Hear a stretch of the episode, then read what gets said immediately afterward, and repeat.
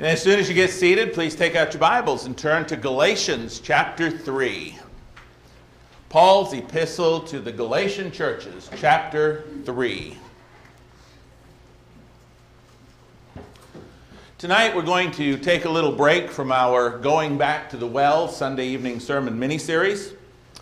And we're going to take that little break because of what day it is, because of how the world celebrated today, and to show what we, as New Testament Christians who know the Word of God, have that so far surpasses the way the world celebrated today. We're going to do this with a sermon simply entitled tonight, The Tree and the Gifts. The Tree and the Gifts. This morning, millions of people awoke to go and find and unwrap some very beautiful, very practical, very pricey, in some cases, presents from under a tree. Presents, in many cases, that were purchased specifically for them with a specific need in mind by people who love and appreciate them. It's that time of year when love and compassion and mercy and gift giving abound in our world like they do at no other time of the year. But we, as New Testament Christians, have so much more than all of that, and we have it every day. Not just one day a week, not just one day a year, but we have it every day, you and I.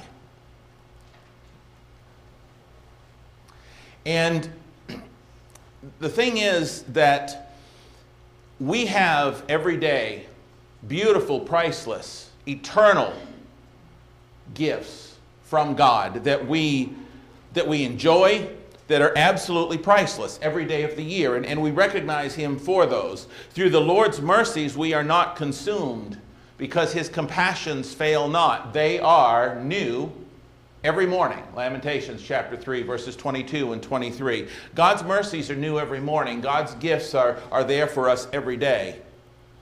But the thing is, is those gifts that God has for us, those eternal gifts, those eternal life-giving gifts, His mercies and His compassions that do not fail us, those actually are tied to a tree as well, as we all know, only a much uglier more horrible, awful tree than can ever be imagined even in modern day America. It is that horrific tree, if you will, from Calvary. I want us to look tonight at the gifts because of the tree. Galatians chapter 3, verse 1. Paul begins, he says, O foolish Galatians, who has bewitched you that you should not obey the truth, before whose eyes Jesus Christ was clearly portrayed among you as crucified. Galatians chapter 3, verse 1 starts right out talking about the crucifixion, talking about the cross, the tree, if you will, as it's going to be referred to later on in this very chapter. Goes on from there to say in verse 2 this only I want to learn from you. Did you receive the Spirit by the works of the law or by the hearing of faith? Now I realize that everybody in our brotherhood all over the all over the country and all over the world, I realize that they don't all agree on every little nuance of, of what it means to receive the Spirit. And I'm not going to get into all of that tonight, but what I am going to, to say, I want to remind us of, is the Spirit is a gift. The Spirit of God is a gift that came by hearing of faith, according to verse 2 in this rhetorical question. The Holy Spirit is a gift. It's a free gift from God that came about as a result of a tree. It's a priceless gift given only to those who obey the gospel, who, who are buried with him in baptism and, and rise up to walk in newness of life, as we're going to talk about later. Acts 2 and verse 38, it is a gift. Peter told the Sanhedrin in Acts chapter 5, verses 30 through 32 The God of our fathers raised up Jesus, whom you murdered by hanging on a tree. Him God has exalted to his right hand to be prince and savior, to give repentance to Israel and forgiveness of sins. And we are his witnesses to these things. And so also is the Holy Spirit, whom God has given to those who obey him. Because of that tree, I'm sorry, I'm looking at this one down here. Because of that tree, we can receive the gift of the Holy Spirit. As we move on in verses 3 through 5, Paul writes to the churches in the Galatian region. He says, Are you so foolish? Having begun in the Spirit, are you now being made perfect by the flesh? Have you suffered so many things in vain, if indeed it was in vain? Therefore, he who supplies the Spirit to you and works miracles among you, does he do it by the works of the law or by the hearing of faith. And the only point I want to make here is that Paul's trying to make a point that that old Jewish law is not where they got all these gifts, the gift of the Spirit or anything else. He's, he's letting them know that that old Jewish law is not where the gifts come from. The gifts come from the crucified Christ. Jesus, who was clearly portrayed among them, is crucified in verse 1. We read on as he goes on to show them in verses 6 through 9 that even with Old Testament Abraham, he's let them know that they're receiving these gifts because of what Jesus did and, and how much better it is to walk by faith and live by faith than it is by the old law that the Jews were under. But he's going to go back now and tell them, hey, look, even with Abraham, it was about faith. Follow along in verses 6 through 9. He says, Just as Abraham believed God, and it was accounted to him for righteousness. Therefore, know that only those who are of faith are sons of Abraham. And the scripture, foreseeing that God would justify the Gentiles by faith, preached the gospel to Abraham beforehand, saying, In you all the nations shall be blessed. So then, those who are of faith are blessed with believing Abraham. It's not about the Jews who were born to the Jewish bloodline and who were under the old Mosaic law anymore. He's telling them that those who are of the same type of faith as, as Abraham, under this new covenant, they're the ones who receive this Holy Spirit in this way. Then he goes on to say this by contrast again. He says in verse 10 For as many as are of the works of the law are under the curse. For it is written, Cursed is everyone who does not continue in all things which are written in the book of the law to do them. You see, the only way you could be made righteous through the old law was to do everything perfectly, not mess up at all, keep all of the old law completely intact. Nobody could do it which is a point later on in Galatians 3 that we won't actually be going to. But he says that, verse 11, but that no one is justified by the law, and the sight of God is evident, for the just shall live by faith.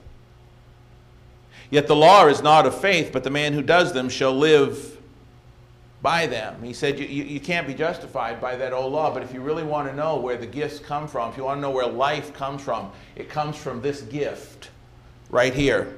Look at verses 13 and 14. He says, Christ has redeemed us from that curse he's been talking about, the curse of the law, having become a curse for us. For it is written, Cursed is everyone who hangs on a tree, or the cross here, but it's referred to in Scripture as a tree. That the blessing of Abraham might come upon the Gentiles in Christ Jesus, that we might receive the promise of the Spirit through faith. Without that cross, without that tree, we don't get the gift of the Spirit. We don't get the gift of eternal life. We don't get all these other gifts. But what you and I understand is because of that tree, every day, all of those gifts that are part of God's mercies that are new every morning come about because of what happened on that tree. And we, every day of the year, we get to celebrate God's gifts to us that are a result of that tree. He goes on in verses 13 and 14 to say what I just read about Christ hanging on a tree. And, and three terms he uses there that I want you to watch for throughout the rest of this lesson. We find them in verse 14. Here's the three phrases In Christ Jesus, watch for that one. The promised or gift of the Holy Spirit, watch for that one and through faith, which is the way that, that we receive all of the gifts, is, is through faith. All of these death defeating gifts.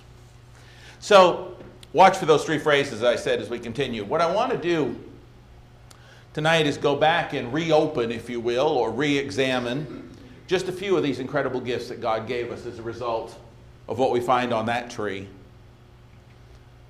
Because as James told us, every good and perfect gift is from God. And brethren, we have more gifts because of that tree than we can even begin to imagine. Speaking of those gifts, we know in Matthew chapter 7, verses 7 through 11, Jesus said, Ask and it will be given to you, seek and you will find, knock and it will be opened to you. For everyone who asks receives, and he who seeks finds. To him who knocks it will be opened. Then he says this Or what man is there among you who, if his son asks for bread, will give him a stone? Or if he asks for a fish, will he give him a serpent? If you then, being evil, know how to give good gifts to your children, how much more will your Father who is in heaven give good things to those who ask him? It's just a, a reaffirmation by Jesus in the Sermon on the Mount of how good God is to us and, and how we, we as sinners, we still, we do the best we can for our kids. We all do. We give them the best that we can give them. But he says, if you, being evil, if you, being less than, than the perfect and pure God, give good gifts to your children, how much better gifts does your Father in heaven give you, your perfect Father? He's the giver of all good gifts. And again, I cannot stress enough, they come about as a result of a tree. And as you're talking to people over this holiday season, you've got to let them know that the greatest gifts that were ever given were, were on a tree. And we see them from the foot of the tree, but not the one we have in our homes. God has given us and is capable of giving us more than we can ask, think, or imagine, according to Ephesians chapter 3 and verse 20. I want to give you some examples of some of the gifts that are termed gifts in Scripture that you and I have.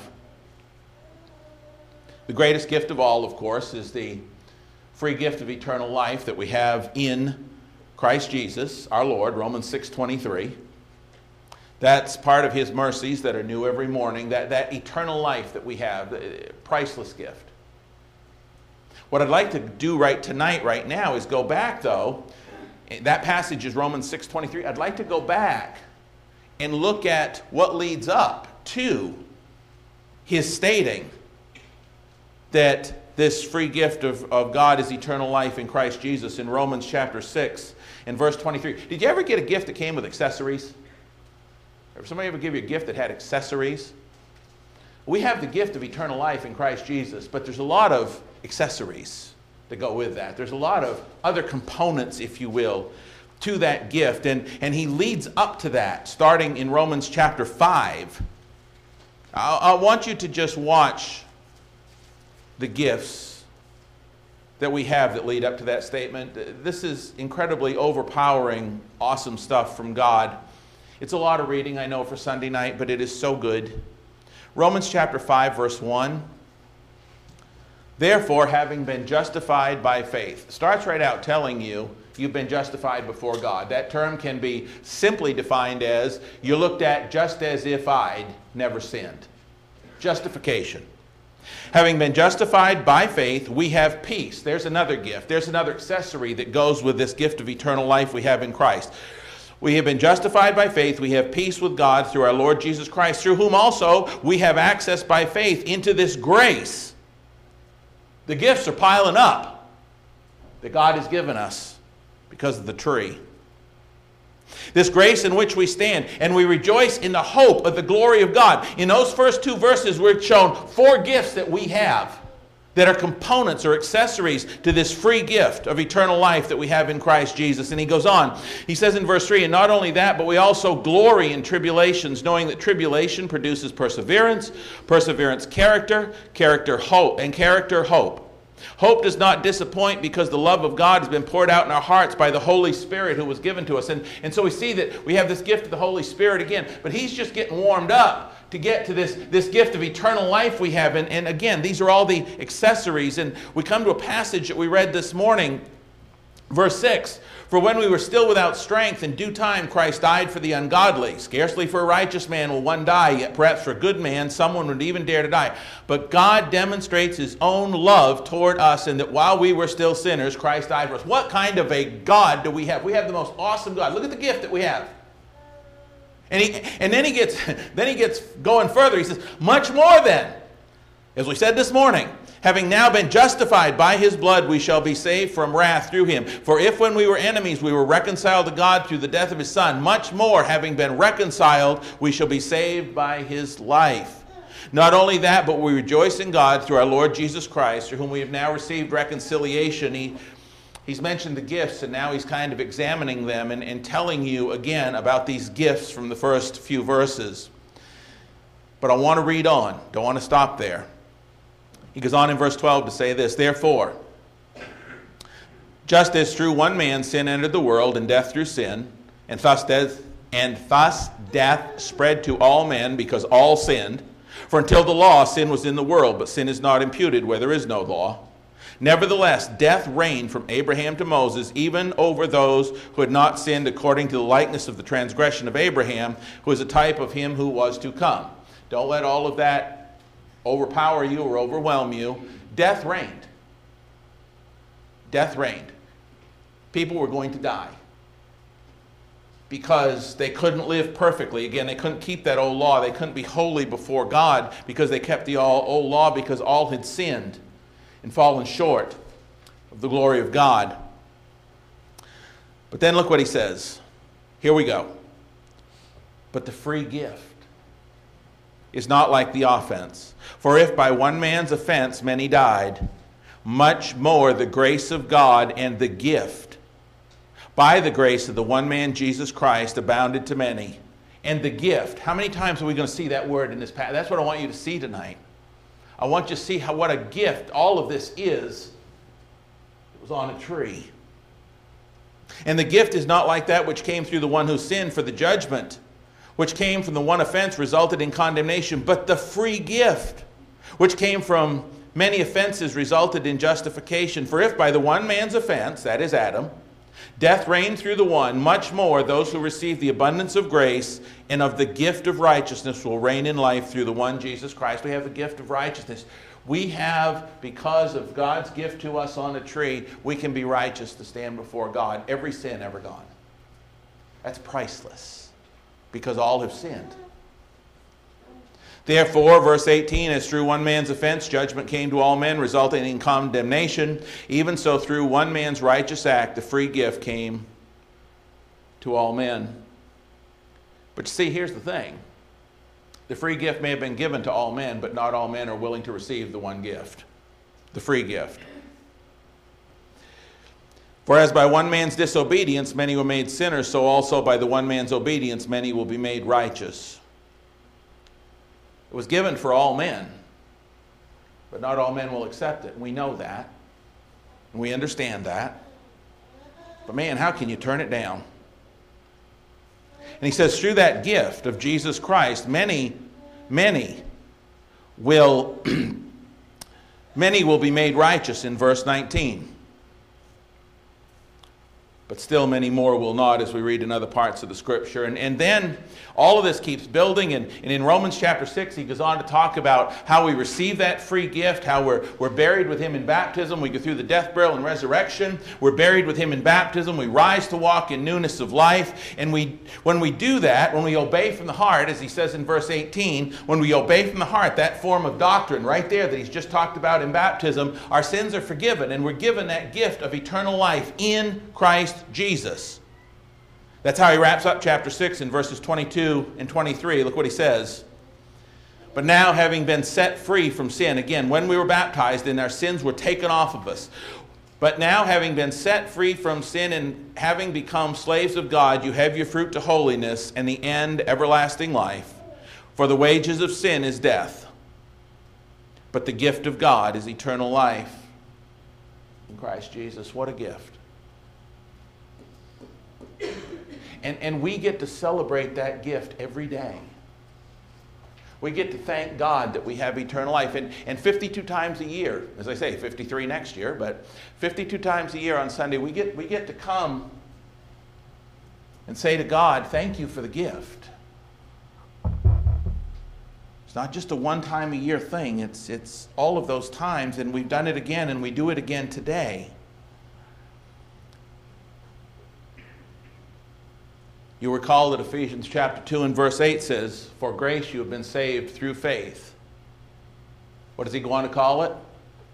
And that not of yourselves, it is the gift of God. What a what an almost unbelievable, what, what an incredible, incomparable, new every morning gift from God it is that we have been given in Christ. Paul said in 2 Corinthians 9:15, "Thanks be to God for his indescribable gift. I can't earn it, I can't buy it myself, I can't go pick it out. I don't have what it takes to purchase that. It's a gift. It's the most incredible gift ever given. I want to talk a little bit more about some other gifts tonight that go along with this one, some other accessories. I'm not going to turn to this text, but in 1 Corinthians chapters 12, 13, and 14, Paul goes on to discuss spiritual gifts. Okay? Spiritual gifts that abounded in the first century church, but are now as obsolete and out of date and unnecessary as buggy whips and eight track players. How many of you remember eight track players? Cassette players? Nobody remembers cassette players? Come on, Drew's got his hand up. And there was a time, there was a time in our history, what about wall mounted phones? Remember when you had the long cord, right? And, and there was a time and there was a place in history where those were, those were great gifts. I mean, you got a cassette player, an eight track player, like, wow, I can remember getting a cassette player as a kid. It was just like the greatest thing, right? You could talk in this thing and it would record it. It was awesome. But the time for that to be this great gift kind of past. And, and these gifts were incredible. The, the, the gifts of prophecy and speaking in tongues and the, and the miraculous knowledge, that was, those were all incredible gifts in their time and in their place and in the providence of God for the specific purpose of getting people's attention so they would hear the will of God. These were, these were great gifts. But, as I said, buggy whips and eight track players, the time is kind of past in the providence of God, and those are no longer in effect. But, but here's one that is. You know the text, you know 1 Corinthians 13, you know what, what Paul says there.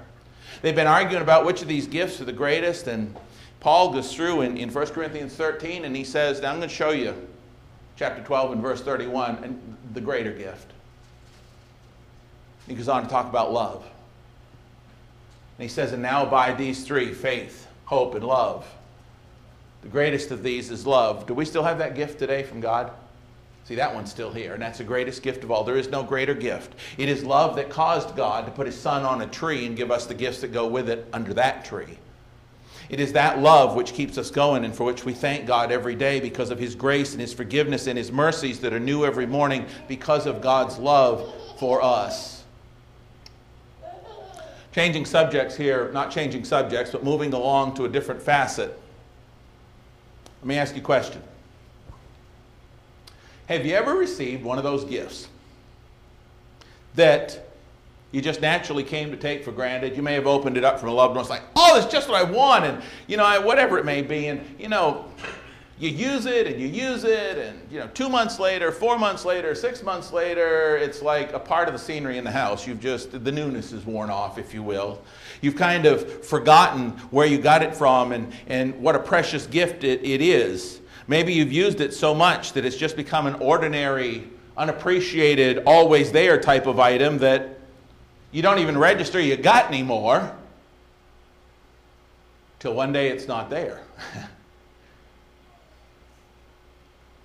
there are some gifts from God that might fall into that same category.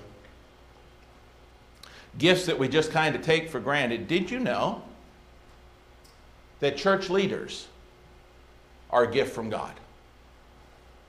Church leaders are a gift from God. Our Bible class teachers are gifts from God. All of those who lead and teach are gifts. And, and the Bible says that. That is one of the gifts God gave the church to help maintain the unity that he talked about in Ephesians chapter 4, verses 1 through 6. Turn with me to Ephesians chapter 4 and look on a little bit later down in the text, and you will see that these church leaders are gifts from God, as surely as the many other gifts from God.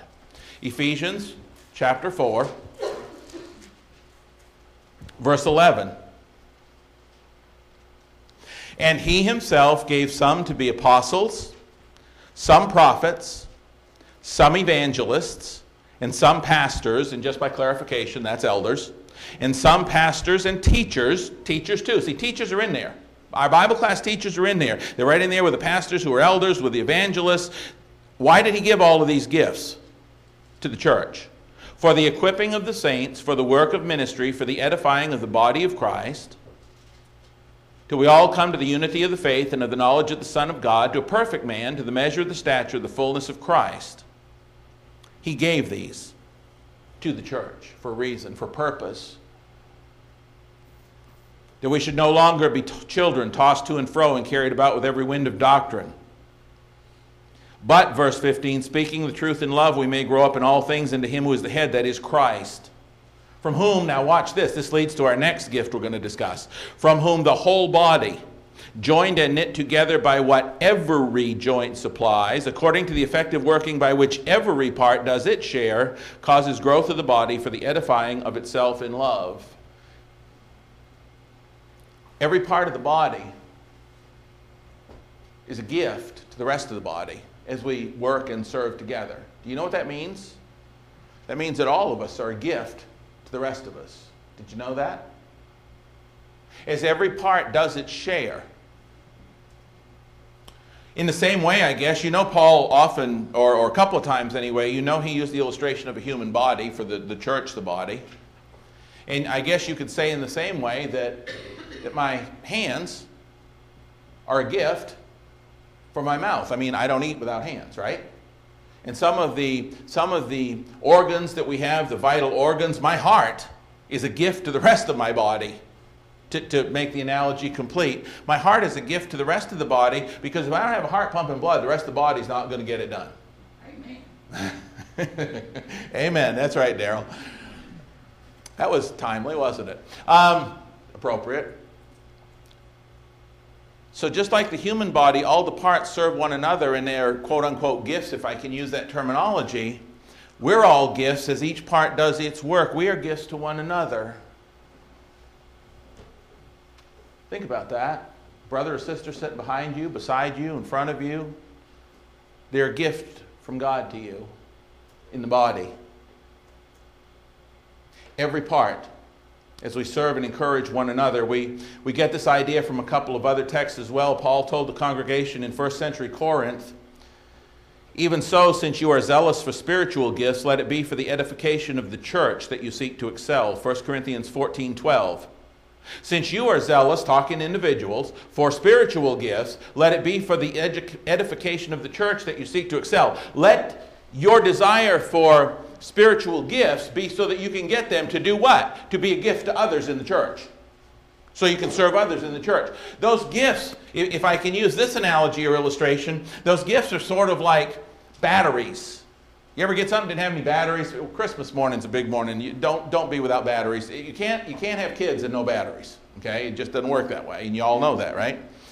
But we put the batteries in these things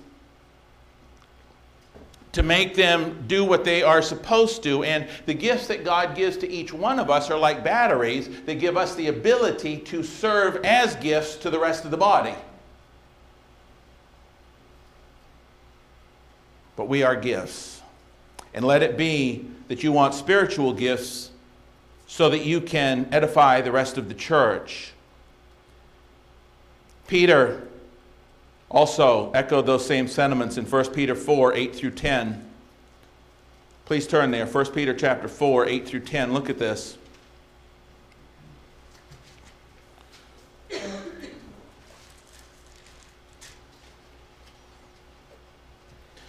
And above all things, have fervent love for one another. Love is a gift, we know that.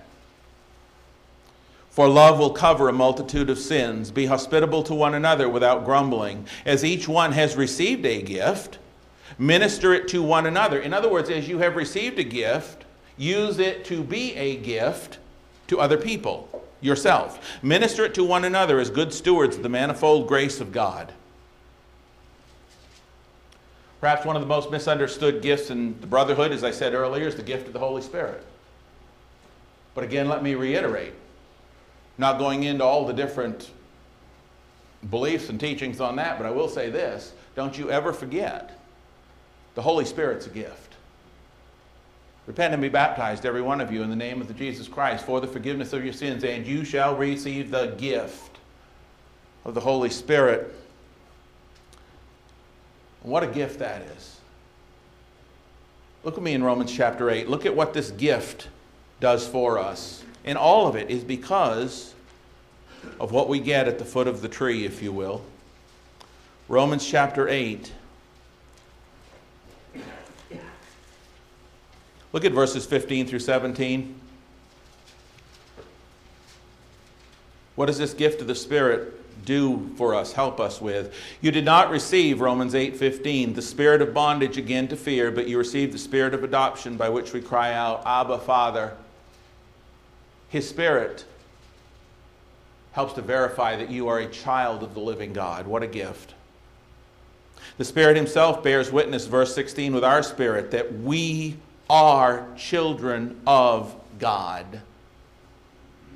And if children, then heirs, heirs of God, joint heirs with Christ, if indeed we suffer with him, that we may also be glorified together. This is something that the gift of the Spirit works with us in. Not only that, but if we look down in verse 26, a very familiar passage, likewise, the Spirit also helps in our weaknesses, for we do not know what we should pray for as we ought, but the Spirit Himself makes intercession for us with groanings which cannot be uttered. Do you want to talk about the gift that keeps on giving? and it's all because of the tree and what God made possible on Calvary. I guess the bottom line, at least for me in thinking about some of these things, especially today, some people who don't know their Bibles,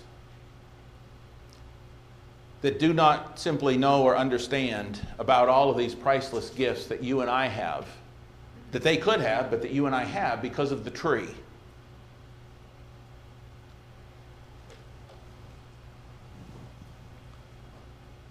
How much more special it is to celebrate this every day and the gifts of God that He has given to us.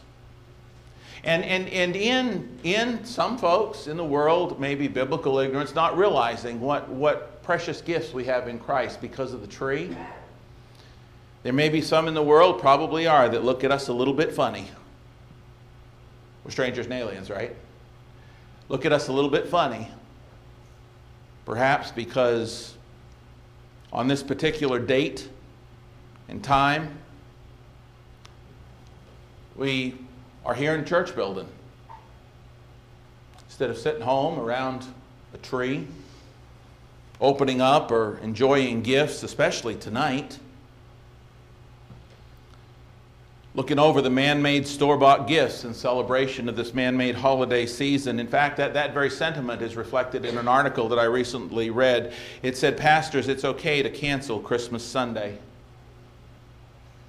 In it, a, a man who's a leader of a church never seen in Scripture simply comes out and says, It's okay to cancel the celebration that we do see in Scripture on the first day of every week, that the church we see in Scripture practiced, and he said it's okay not to do that. It's okay instead to cancel on December the 25th and stay home to celebrate a humanly devised holiday never seen in Scripture, which was started in Rome in 336 AD. You can look it up. The same day which the Romans had chosen to celebrate the birth of their pagan sun god, Mithra. And I, I really do, I feel sorry for such folks. I do. What a loss.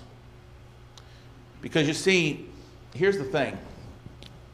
In a few days, few weeks, few months, many of those store bought gifts that were opened around a tree this morning, in a few years, They're either going to be gone or busted or exchanged or outdated or forgotten, just like the tree itself is soon to be dead and discarded. Certainly, as the months turn into years, many more of those store bought gifts, things which perish with the using, that were given in accordance with the commandments and doctrines of men, are going to get worn out. They're going to get worn down. They're going to maybe become garage sale goodies sold for pennies on the dollar. And even though some of those gifts that we got this morning are going to last for years and bring a lot of joy, and don't get me wrong, this, this is good stuff, but it pales in comparison to the great gifts that we have in Christ. Those things, when it comes right down to it, even though they may bring us years of joy and service, those, those gifts that were opened around a physical tree this morning, when it comes our time to leave this earth, they're not going to be worth anything to us.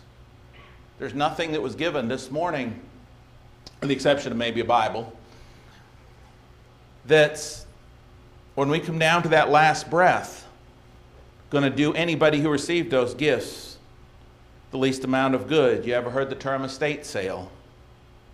But you see, what we have, the gift that we have, the gift that we have from God on that tree of Calvary are, are the gifts that we are here to celebrate each and every Sunday as we gather around this table, as we sing and as we praise God and as we thank God. These gifts that you and I have are new every morning from His mercy and from His heart. And, they, and they're never going to grow old. Is salvation ever going to get outdated? Are you ever? It doesn't have an expiration date. It's not gonna, it's not gonna be too small. It's not gonna be too big. It's not going to, they're not gonna come out with something more technologically advanced than salvation. It's not going to, we buy cars and we buy things on this earth and, and they get old and it doesn't matter how nice they are when they're new. 20 years down the road, the car that was purchased brand new don't look like it did when it was brand new. And the house that was bought, you know, 80 years down the road or 300 years down the road, it don't look the same. Everything gets old. But the gift of salvation never gets old. It's never obsolete. It's, it's never outdated. It, it, it, it is the most inconceivable, unbelievable thing. This, this priceless gift that God has given us, and we get to celebrate it. We don't have to celebrate it, we get to celebrate it every first day of the week. Isn't that awesome? Think about that. And those gifts that come with it the accessories God's mercies, compassion, goodness, forgiveness, His grace, His truth, the Holy Spirit, the kingdom, and most of all, the free gift of eternal life in Christ Jesus our Lord. All of those things will last an eternal lifetime.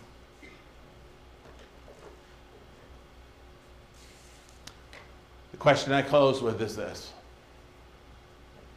what better time than tonight if you have never, spiritually speaking, come to that tree? If you've never come to that tree, if you've never experienced the gifts that God has put there for you at the foot of, if you will, or on that tree, if you've not received those gifts, if you've not experienced the gift of eternal life in Christ Jesus, what better time than tonight to come and, and gaze on the greatest gift ever given, Jesus Christ, the only begotten Son of the living God, to open up your heart and to accept that gift on God's terms, to finally, finally put on that new every morning gift of God's love and grace and Son and mercy and compassion and forgiveness.